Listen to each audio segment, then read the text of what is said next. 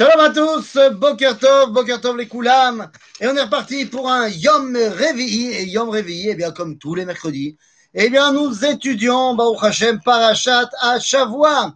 Et donc, c'est parti. Ça y est, on est rentré de nouveau dans le tout début de la Torah, en Sefer Bereshit. Et donc, eh bien, nous pouvons maintenant commencer à étudier Parashat Noach. Parashat Noach. Alors là, c'est un gros morceau, Parashat Noach. Ben oui, on est dans les balbutiements de l'humanité et je vais juste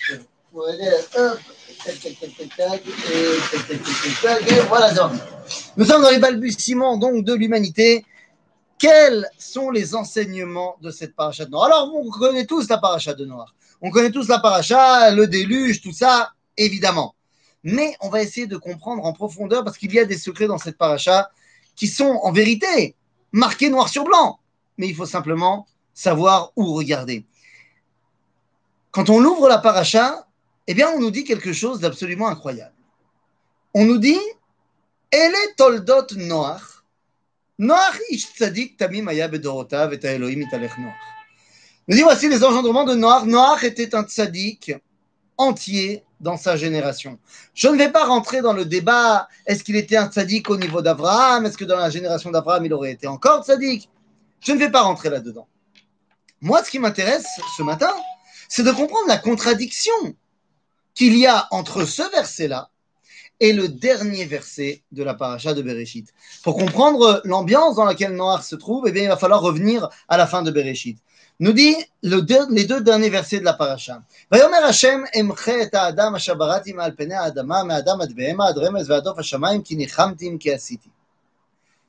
Dieu décide de détruire tout ce qu'il y avait à la surface de la terre. Et là, la Torah nous dit Venoach matzachen Hashem. Et Noach a trouvé grâce aux yeux de Dieu. Noach matzachen Hashem. Et j'aimerais qu'on s'arrête deux petites secondes sur cette dimension de matzachen. Mais c'est matzachen. Matzachen, il a trouvé grâce. Ça veut dire que Noach ne le mérite pas. C'est-à-dire que Noach ne mérite pas d'être sauvé s'il a trouvé grâce. Grâce vient du mot gratuit. En hébreu également, chen, milashon chinam. Si Noach a trouvé grâce, c'est qu'il ne mérite pas d'être sauvé. S'il avait mérité, on n'aurait pas dit matzachen, on aurait dit magialo. Matzachen. Et pourtant, dans le verset suivant, qui est le début de la paracha de Noir, on nous dit que oui, tzadik. Il tzadik. S'il est tzadik, bah, il mérite. La notion de tzadik montre qu'il mérite. Alors, comment est-ce qu'on comprend cette contradiction? Matzachen Ou alors il mérite? Bizarre cette histoire. Comment comprendre cela? Vous allez me dire, mais attends, s'il a été sauvé, de toute façon, c'est qu'il mérite. Eh bien, la vérité, c'est que non. C'est que pas du tout. Parce que quand on va regarder dans la paracha de Noir, et qu'on va regarder, par exemple, euh, le verset, ici, je vous le prends, euh, un, deux, deux, deux, Attends. Où est-ce? Deux petites secondes. Et Foata. Voilà. Non, je ne l'ai pas, je dis n'importe quoi. Deux petites secondes. Faisait. Faisait. On parle entre vous deux secondes. Qu'est-ce qui se passe ici? Pourquoi je ne retrouve pas mon verset Ah voilà ah, Je suis bête.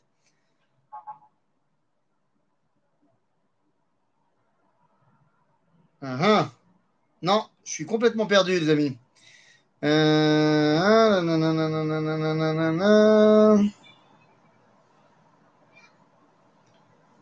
Pourquoi je n'arrive pas à retrouver cela? C'est quand même fantastique.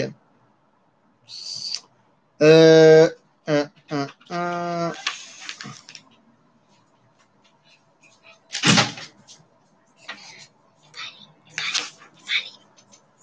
c'est dingue. C'est dingue, les amis. Je ne retrouve plus mon verset. C'est fou. Et où es-tu? Attends. Ah ben je suis bête. Ah là là. Je suis vraiment bête. C'était le quatrième verset de la paracha. Autant pour moi, hein, vous avez fait un suspense énorme. Il était devant mes yeux, je ne le voyais pas.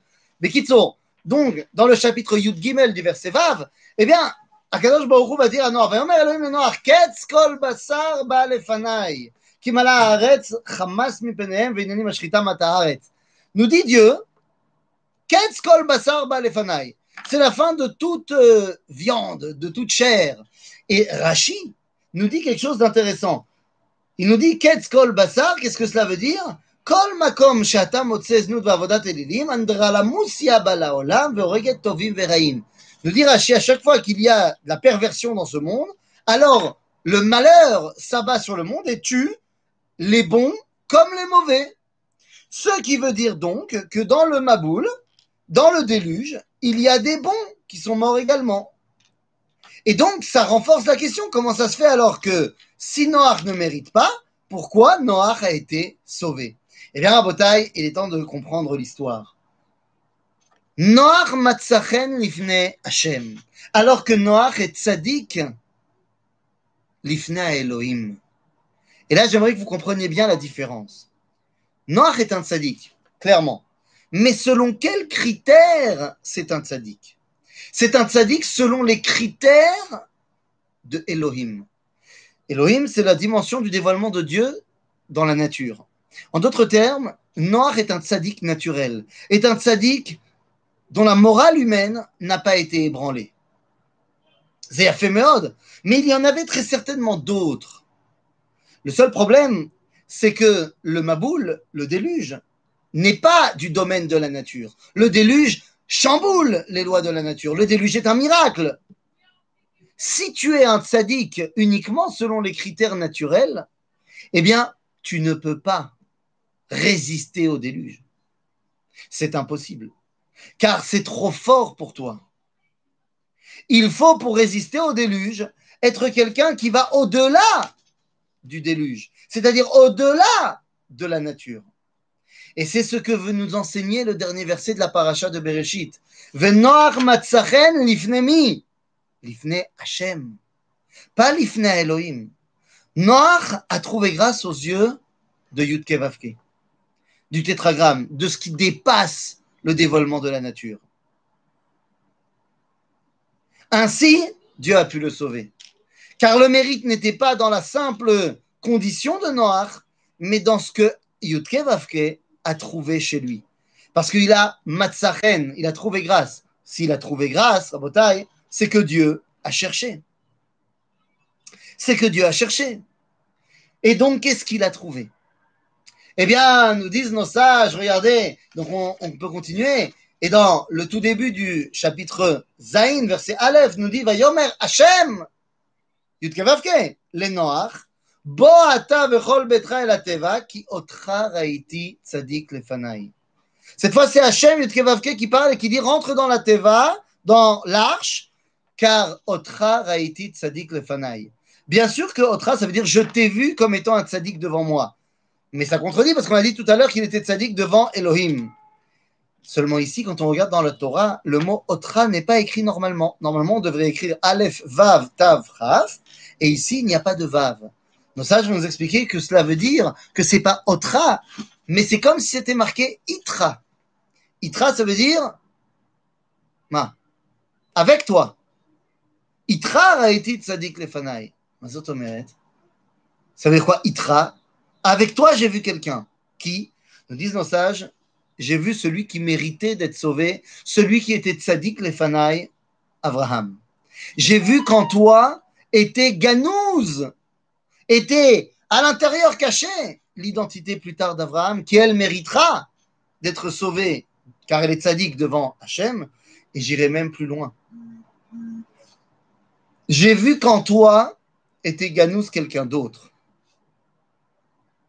J'ai vu qu'en toi était caché quelqu'un d'autre encore.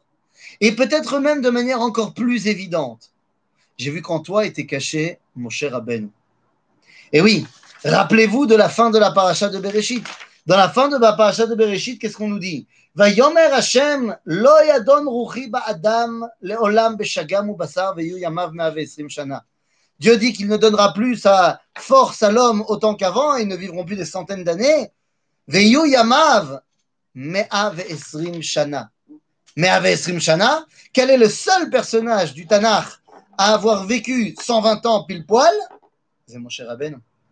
D'ailleurs, quand on dit le olam beshagam ou basar, mazé beshagam, eh, nos sages disent que c'est un mot bizarre parce que beshagam ça veut dire beshel gam, ça va être gam. On aurait pu dire simplement gam ou alors kshe. Mazé beshagam, nous disent nos sages beshagam gematriam moshe. Et d'ailleurs, on peut voir évidemment les similitudes entre Moshe et Noach. Moshe bah, a été mis aussi dans une teva pour être sauvé des eaux, comme Noach qui rentre dans une teva pour être sauvé des eaux. Il n'y a pas de problème. Moshe, bah, il a été recevoir 40 jours, 40 nuits la Torah. Venmaïm et la Torah, et le déluge a été 40 jours, 40 nuits. Donc, les similitudes entre Noach et Moshe sont évidentes. En d'autres termes, dit Dieu à Noach, tu mérites pas d'être sauvé du déluge, mais tu mériteras d'être sauvé du déluge. Et c'est à force de cela que je vais te sauver. Vous savez, très souvent, on se pose la question, on voit quelqu'un qui réussit énormément dans quelque chose, on se dit, mais, mais, pourquoi il mérite? D'où il mérite? Qu'est-ce qu'il a fait pour mériter ça? Alors, des fois, tu trouves, parce que c'est un homme qui a fait des choses extraordinaires. Et des fois, tu trouves pas. Tu n'as pas l'impression qu'il a fait quoi que ce soit de foufou. Et n'oublie pas qu'il est possible qu'il ait fait dans un, dans un antérieur. C'est possible qu'il va faire dans un Gilgoul prochain. C'est possible qu'il mérite de ce qu'on appelle le Sroutavot, du mérite de ses pères, et ainsi de suite. Ici, Noach mérite d'être sauvé parce qu'il porte en lui Abraham et. Mais il va quand même falloir, pour qu'il soit sauvé, qu'il participe et qu'il dévoile un petit peu de cette dimension abrahamique et moshique. Comment va-t-il faire? Eh bien, il va faire la Teva. Il va faire l'arche. Ah, il a fait mode. Seulement, cette arche, on la connaît. Mais est-ce qu'on a bien pris conscience de ce qu'il s'agit? Quelles sont les dimensions de la Teva? La Teva, l'arche, mesure 300 mètres, non, c'est à 300 amot de long, à peu près 150 mètres, 50 amot de large, à peu près 25 mètres, et 25 et 30 euh, amot de hauteur, à peu près 15 mètres de haut. C'est déjà du bon gros bateau. C'est déjà du bon gros bateau. Euh, oui, évidemment, tous les, tous les ans, à l'approche de la paracha de il y a des photos qui réapparaissent, il y a une espèce de, de grand, énorme vestige de bateau qui aurait été trouvé sur les monts Ararat en plein dans la neige. Et donc, euh, il y a des gens qui disent c'est exactement les mêmes dimensions. C'est l'arche de Noé. Non, non, il y a l'Amalo. Au Texas, il y a un évangéliste qui a fait euh, l'arche avec les dimensions de la Torah. Ça se visite. Donc, l'Amalo. Mais c'est pas ça qui m'intéresse. L'arche fait 300 amot de long 50 de large, 30 de hauteur. Aval l'arche n'est pas véritablement seulement une arche, Rabotaille. Venez, réfléchissons deux petites secondes. L'arche n'est pas seulement une arche. Comment on a dit qu'on appelait cette arche? On l'appelle une teva. Teva, c'est une arche. Mais teva, c'est quoi également? C'est un mot. En hébreu, on dit les initiales s'appellent des rachets tevot. Teva, c'est un mot. Donc, Dieu demande à Noach, pour être préservé du Maboul, du déluge, de rentrer à l'intérieur d'un mot qui aurait les dimensions de 350 et 30. Et qu'est-ce que c'est que ce mot? Il nous dit Rachma Kabbalah, 300, c'est tout simplement, bah, vous le savez, c'est 10. Ah oui, 10 fois 5 fois 6. 10 fois 5 fois 6, ça fait 300. Alors, c'est quoi 10 fois 5 fois 6 10 fois 5 fois 6, c'est Yud, Hey et Vav. Les lettres du tétragramme. Mais il y a une autre combinaison pour les lettres du tétragramme. Il y a seulement Yud Hey. Ça fait 50. Et il y a également une autre combinaison qui est Vav Hey. Ça fait 30. En d'autres termes, en bataille, la Teva, elle a les dimensions du nom de Dieu, du tétragramme. C'était ce qu'il manquait à Noir pour être sauvé. Lui, il était sadique selon Elohim, on a dit. Pour qu'il puisse être sauvé du déluge, il faut qu'il rentre à l'intérieur de Yudke Vavke. Il faut qu'il rentre dans cette dimension supérieure à la nature qu'est Hachem. Et donc, eh bien, une fois qu'on a dit cela, alors c'est bon, on peut rentrer dans la Teva et c'est parti. C'est parti, le déluge. Le déluge à la Haaretz. Le déluge, c'est-à-dire à Torah, qui aurait dû être donné à cette génération. Eh bien, comme elle ne le méritait pas, cette génération a reçu la Torah, mais qui est devenue Maïm. Noach survit au déluge. Noach survit au déluge. Seulement la question qu'on peut se poser, c'est combien de temps dure le déluge à Bretagne Combien de temps le déluge dure-t-il? Et là encore, c'est pas très clair. Parce que si on demande au commun des mortels, c'est-à-dire tout le monde, tu demandes à tes enfants combien de temps ça a été le déluge, ils vont te dire clairement 40 jours, 48, tout le monde le sait. Sauf que quand tu regardes un peu dans les versets, c'est pas aussi évident. La pluie, elle a été 40 jours, 40 nuits, mais combien de temps il a passé dans l'arche? Hmm, Pas clair. Il y a 150 jours, un autre 150 jours. Le déluge a commencé, d'après les dires de la Torah, lorsque Noach a 600 ans. Quand on voit combien de temps il a vécu après le déluge, la Torah nous dit qu'il a vécu encore 350 ans. Cool. Donc, combien de temps a vécu Noach en tout? Eh bien là, la Torah nous dit qu'il a vécu 951 ans. Mais, mais, qu'est-ce qui se passe? Mais comment c'est possible? Ça veut dire que le déluge a duré combien de temps? Un an. Mais je croyais 40 jours, 40 nuits. Puisqu'on nous dit, à la fin des 40 jours, 40 nuits, Noach est sorti de la Teva. En vérité, c'est une espèce de bulle métaphysique qui est dans l'intérieur de la Teva. À l'intérieur de l'arche, se sont écoulés 40 jours, 40 nuits. À l'extérieur, un an. Le monde naturel a eu un cycle entier qui s'est écoulé. Alors que Noach en lui-même, eh bien, il n'a vécu que 40 jours dans cette Teva. C'est pour ça que je suis en train de me rendre compte que je vous ai dit quelque chose qui est faux. Je me reprends. Excusez-moi, ce matin, on ne sait pas ce qui m'arrive. Je, me reprends. Adraba, c'est justement l'inverse que ce que je viens de dire. C'est qu'on se rend compte que donc le déluge a eu lieu un an, mais que lorsque Noach meurt, il a 950 ans. Voilà, il est. c'est moi qui dis n'importe quoi. Alors qu'on nous dit qu'il a vécu 350 ans après le déluge, et donc, a priori, il aurait dû mourir à l'âge de 951 ans, c'est voilà, ça que je voulais dire. Et on nous dit, bah non, il a vécu 950 ans. Ce qui veut dire que oui, le déluge a duré un an, mais pour Noir, ça n'a duré que 40 jours, 40 nuits. C'est un autre univers, l'univers de Noir. L'univers dans lequel il est dans la Teva. Mais une chose est sûre. Quelle est l'ambiance de la suite du déluge? Vous imaginez l'ambiance de l'après-Maboule l'ambiance de l'après-Maboule est terrible. D'ailleurs, la première chose que Noir va faire, c'est de boire. Pourquoi il va boire? Eh bien, comme il est marqué dans Le Petit Prince, pour oublier. Barreau, pourquoi le buveur y boit? Pour oublier. Eh, comment tu veux vivre après ce déluge? Noir, il se rend bien compte que le monde a été détruit. C'est terrible. C'est un épisode absolument traumatisant.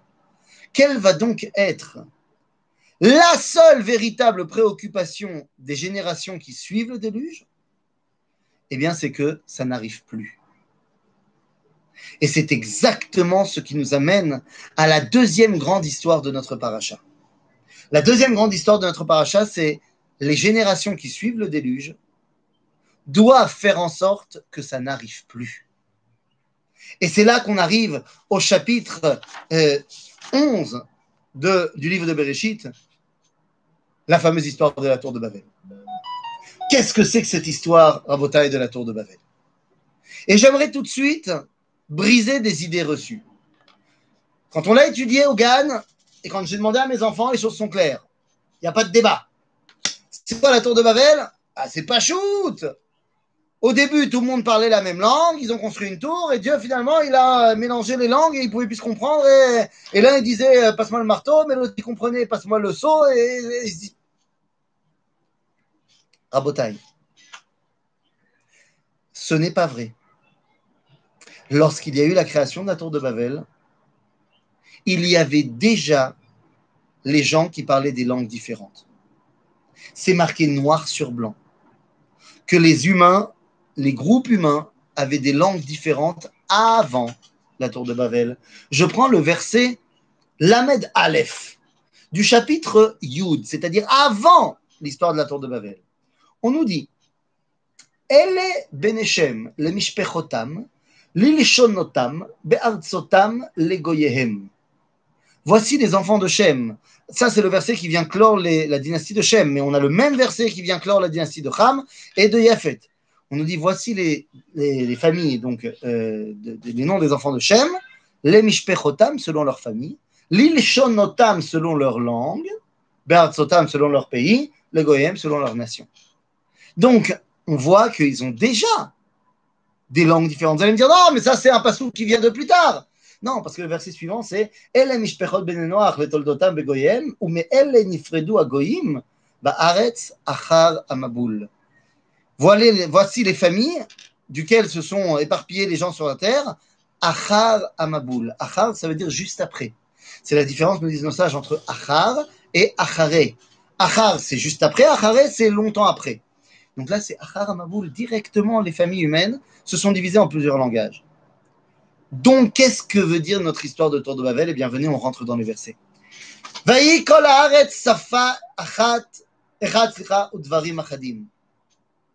Toute la terre, nous dit le texte, était Besafa Echat. Maze Safa Echat Puisqu'on a dit que ce n'était pas la même langue. Eh bien oui, les amis, il est temps de le comprendre comme il faut. La langue, c'est ça. Safa, c'est ça. La lèvre, c'est Safa. La chaune, c'est la langue. C'est pas la même chose. Alors que la langue est pnimite, intérieure, la Safa va vers l'extérieur. La langue, pas seulement l'organe, le langage, c'est propre et intérieur à notre identité. La culture, c'est ce que je vais faire sortir à l'extérieur. Quand on me dit Safa Echat, il y avait des langues différentes. On parlait en anglais, en allemand, en français, en espagnol, en ce que tu veux, en chinois. Aval, tout le monde, nous dit la Torah, avait Safa Echat. Il n'y avait qu'une seule culture pour le monde entier. Nous dit Rashi, Mazet Safa Echat, Leshon HaKodesh. Mazet Leshon HaKodesh? Halashon, Shemegalet HaKodesh. Leshon HaKodesh n'est pas l'hébreu l'hébreu est la langue qui est la plus facile pour dévoiler le Kodesh, puisque c'est la langue que Dieu a décidé d'utiliser. Mais le français peut devenir la Shona Kodesh, car n'oubliez pas que la Shona Kodesh ne veut pas dire en français la langue sainte. Ça, c'est à la Shona Kadosh. Au Kedosha, La Shona Kodesh, c'est la langue du saint, la langue qui dévoile la sainteté. Évidemment qu'en hébreu, c'est plus facile. Mais si tu utilises le français pour faire des livrets Torah, eh bien à ce moment-là, le français devient, pour un temps, la Shona Kodesh. Donc, tout le monde avait des langues différentes, mais tout le monde parlait de la même chose, à savoir comment est-ce qu'on règle le problème du Kodesh? Vous imaginez, on est la génération de l'après-déluge? Comment est-ce qu'on règle le problème pour que ça n'arrive plus?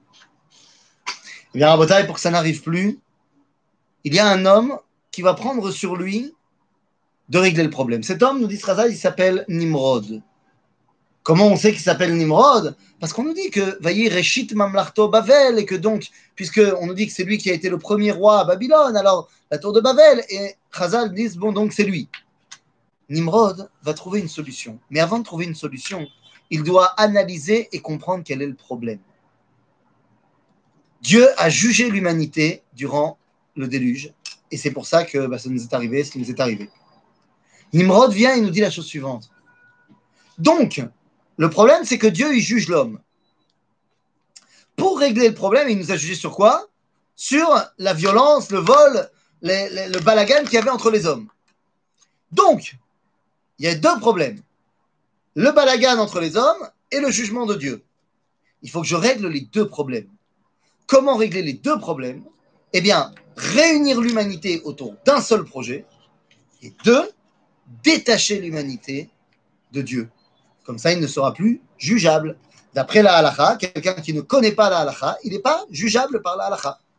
C'est le concept de Tinok chez Nishba Ben Si tu ne connais pas Dieu et tu ne sais pas ce qu'il veut, tu ne peux pas être jugé par lui.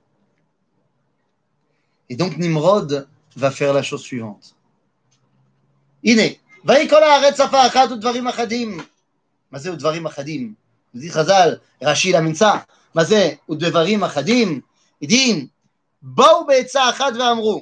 זה? זה זה לא כל עמנו שיבור לו העליונית העליונים, נעלה לרקיע ונעשה עמו מלחמה. דבר אחר על ייחודו של עולם, דבר אחר דברים אחדים, אמרו אחת לאלף וחמש מאות וחמישים ושמונה שנים, אה, שש מאות, סליחה, אחד לאלף שש מאות חמישים ושמונה שנים, הרקיע מתמוטטת כשם שעשה בימי המבול, בוא נעשה לו סמוכות. Dit Rashi qu'en fait, ils avaient donc trois objectifs. Un, se. Deux, faire la guerre à Dieu. Et trois, soutenir le ciel. Ils ont dit, la voûte céleste s'effondre une fois tous les 1656 ans, la date du déluge. Donc faisons-lui des piliers. Il a fait mode, faisons-lui des piliers, pourquoi pas? Mais quoi, ils sont bêtes, ils pensent que le bleu du ciel va tomber. Vous savez, les Gaulois n'avaient peur que d'une chose, c'est que le ciel ne leur tombait sur la tête. Est-ce qu'ils étaient simplement débiles Pas du tout. Ça veut dire quoi, Shamaim Noflim? Shamaim, c'est l'unité des valeurs. Shamaim, c'est Esh Vemaim. Shamaim Noflim, c'est lorsque l'unité des valeurs vient voir si ici, on est capable de résister à cette unité. Chesed, Vedin, Verachamim. Et donc, ils se disent, venez, on va faire des piliers. Mais c'est pas le pilier, c'est pas la, tour en soi. C'est pas les, les, briques qui vont réussir à soutenir la voûte céleste. Mais c'est le fait qu'on soit occupé à faire la tour. Parce que regardez ce qu'ils nous disent. On nous dit ici, ויבן עשה מקדם וימצאו בעיקר בארץ שנער וישבו שם ויאמרו איש אל איש אל רעהו אבן נלבנה לבנים ונשרפה לשרפה ותהיה להם ללבנה לאבן והחמר היה להם לחומר ואמרו אבן נבנה לנו עיר ומגדל וראשו בשמיים ונעשה לנו שם פן נפוץ כל, על פני כל הארץ. Venez, on va faire une tour qui va jusqu'au ciel. Combien de temps ça prend de faire une tour qui va jusqu'au ciel? Ça prend Ensof Zman. Ce qui veut dire que c'est un chantier qui va réunir le monde entier. Agave, nous disent nos dans le Midrash que le projet c'était de faire quatre tours comme ça. Une au nord, une au sud, une à l'est, une à l'ouest. C'est pour réunir le monde entier sur ce projet de la tour. Ainsi, les gens naîtront, la tour sera toujours en chantier. Ils vivront toute leur vie et ils mourront, la tour sera toujours pas finie. Tout est tourné autour de la tour. C'est le projet qui réunit l'humanité. Il n'y a donc plus de compétition. Pourquoi il n'y a plus de compétition? Parce que tout le monde est tourné vers le même objectif. En cela, Nimrod règle le problème de bah, la violence entre les hommes. Le problème, c'est que dans cet idéal-là, hein, on est tous pareils.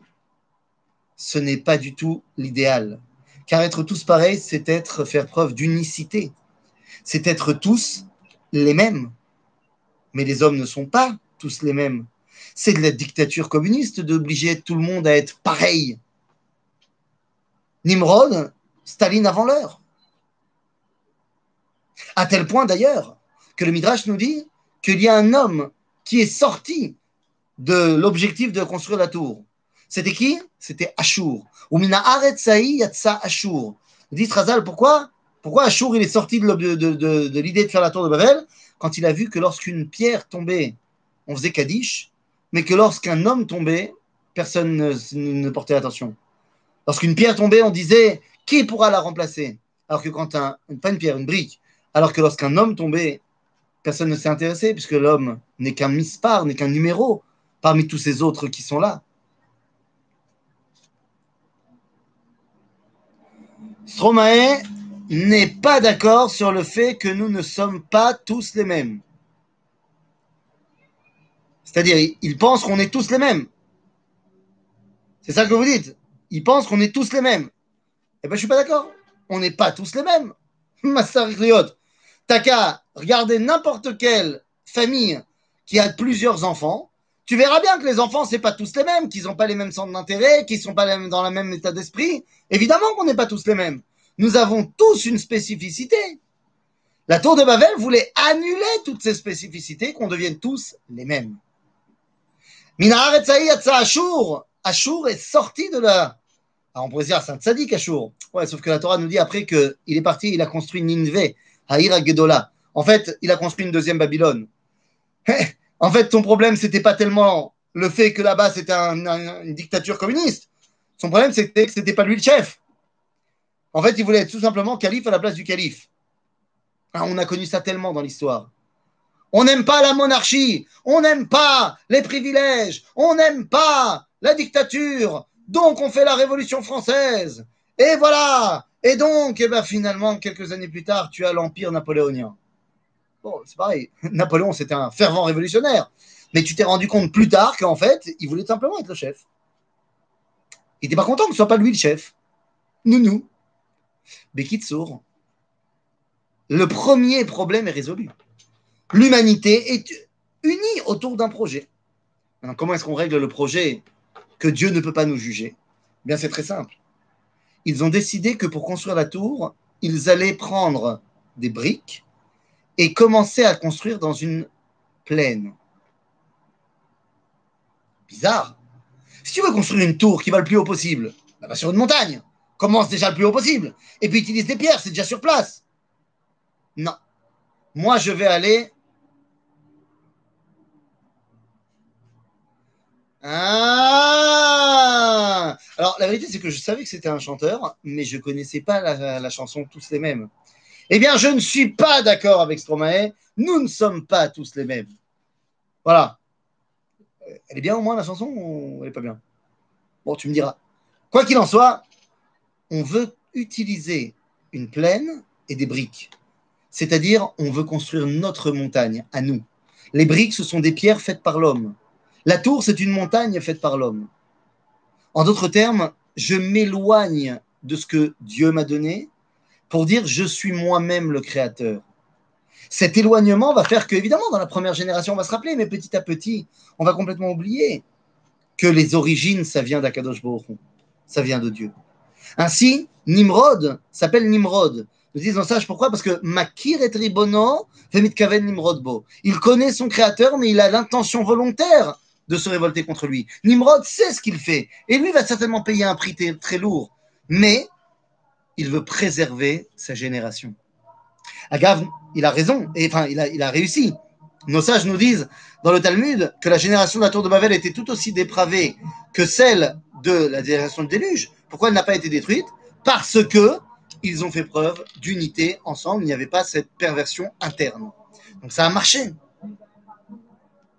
Alors, si ça a marché, peut-être que c'est l'idéal. La tchouva est que non. Parce que Nimrod a préconisé l'unicité alors que la Torah préconise l'unité. Shema Israël, qu'est-ce qui est contradictoire? Dis-moi, Laurence, qu'est-ce qui est contradictoire? Bon, tu vas me dire dans deux secondes. Bekitsour, l'unité est préconisée par la Torah. C'est-à-dire, Shema Israël Hashem Eleno Hashem Echad, et non pas Hashem Yachid. Mazé Hashem Echad, c'est-à-dire que Dieu est un. C'est-à-dire que tout est uni mais tout à sa place. L'unité veut dire que, certes, on est ensemble, mais on n'annule pas nos différences. Certes, on est tous tournés vers le même objectif, mais on comprend que lui remplit un rôle dans cet objectif que moi je ne remplis pas, et lui remplit un rôle que moi je ne remplis pas, et moi je remplis un rôle que eux ne remplissent pas. Nahon c'est des contradictoires, c'est pour ça que lui, il va devoir rendre des comptes, mais il protège les siens. Très souvent, on a vu ça. Des gens qui veulent, pour protéger ceux qui leur sont chers, font quelque chose qui semble contradictoire. Je te donne un autre exemple, les Havdil. On n'a pas le droit de mettre par écrit la Torah orale. Mais Rabbi Ouda Anassi, voulant préserver la Torah, et voyant que le peuple juif allait être dispersé, écrit la Mishnah. C'est interdit, mais c'est, il faut faire ça pour arriver à une bonne, finalement, une bonne conséquence. Havdil, évidemment, parce que Rabbi Anassi, c'est dans le bien, mais très souvent, on voit que des fois, il faut faire des choix contradictoires pour préserver ceux qui nous sont chers. Et donc finalement, on a dit le problème, c'était que l'idéal de la Torah n'est pas l'unicité, mais bel et bien l'unité. Ça, c'est pour régler le premier problème. Le deuxième problème du rapport à Dieu, en fait, c'est pareil. Parce que si tu comprends que c'est Dieu qui a créé chacun d'entre nous avec nos différences, eh bien tu comprends qu'on a besoin de garder ces différences pour les réunir, mais pas pour les annuler. La vie de Nimrod de faire effacer le nom de Dieu n'est pas la solution. Les sages nous disent que parmi les constructeurs de la tour, il y avait un homme qui s'appelait Abraham, qui a été enthousiasmé par l'unité prônée par Nimrod. Mais lorsqu'il a compris lui aussi que l'unicité avait pris le pas, alors il va prendre un autre chemin. Et le chemin d'Abraham va être complètement différent de celui de Nimrod, puisque si Nimrod voulait effacer le nom de Dieu, Abraham, quant à lui, va yikra Beshem Hashem. Il passera d'endroit en endroit pour invoquer le nom de Dieu, pour expliquer aux hommes que ce n'est pas parce qu'on arrête de connaître Dieu qu'on ne sera pas jugé par lui, mais c'est justement en le connaissant de plus en plus qu'on sera jugé bien parce qu'on fera sa volonté. Le nouvel ordre mondial ressemble à l'énergie neurone Bien sûr, mais bien sûr. Je ne sais pas ce que c'est le nouvel ordre mondial, je ne sais pas ce que ça veut dire. Ça, c'est un peu euh, complotiste. Mais pas besoin de parler de nouvel ordre mondial. La société mondialisée actuelle, appelle-la comme tu veux, le mondialisme actuel, veut totalement retrouver cet idéal nimrodien, à savoir euh, unicité et totalitarisme. Bien sûr. Mais bien sûr. On doit tous boire la même chose, on doit tous manger la même chose. C'est barreau c'est une, tragédie. C'est une tragédie. Non, mais il faut bien comprendre. Il y, a deux options. Il y a soit tu dis, quels que soient les endroits du monde, tu mets un McDo, parce que tout le monde doit manger McDo, ou alors, tu fais l'inverse. Tu fais que dans, un, dans ton canyon, tu veux montrer les différences des cultures, eh ben, tu mets un McDo pour montrer l'Amérique, et tu mets un restaurant chinois, et un restaurant italien, et un truc. C'est-à-dire que l'idée, c'est de savoir est-ce que tout le monde doit être pareil. Évidemment qu'aujourd'hui, on est là-dedans.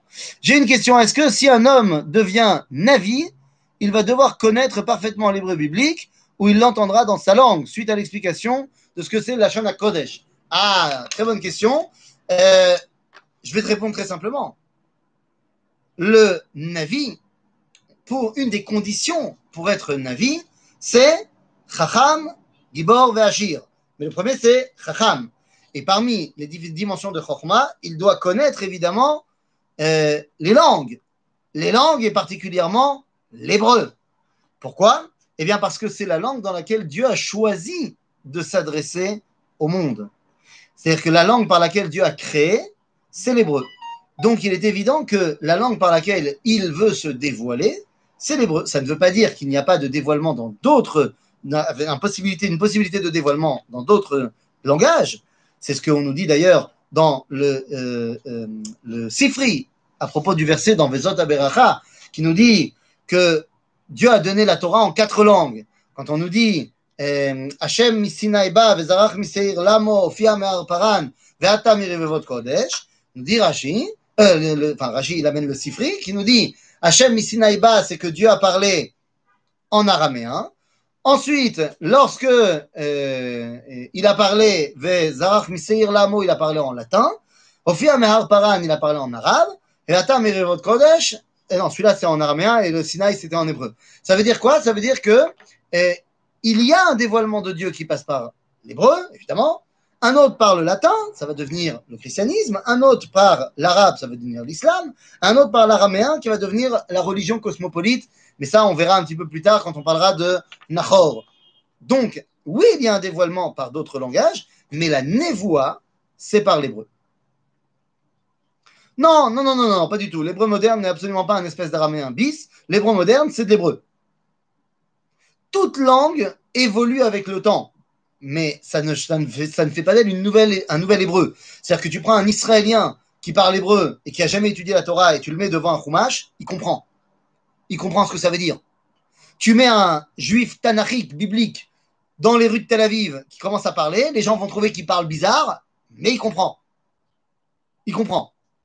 Donc l'hébreu moderne, c'est de l'hébreu. De la même façon que l'hébreu de la Mishnah, c'était déjà très moderne par rapport à l'hébreu du Tanakh, l'hébreu moderne, c'est de l'hébreu c'est normal qu'une langue vivante, eh bien, elle évolue. Mais ce n'est pas du tout de l'araméen. Ok? Donc, tout ça pour dire à Botaï que la tchouva, la réponse d'Abraham, c'est qu'il ne faut pas s'éloigner de la connaissance du Créateur pour ne pas en être jugé, mais c'est au contraire retrouver le contact avec Dieu qui nous permet d'être jugés et d'être tzadikim badin. C'est la différence entre Noach et Abraham. La paracha de Noach s'ouvre avec Noach pour nous faire arriver à Abraham. Mais l'histoire d'Abraham, eh bien, on en parlera la semaine prochaine. Shabbat Shalom Mubarak.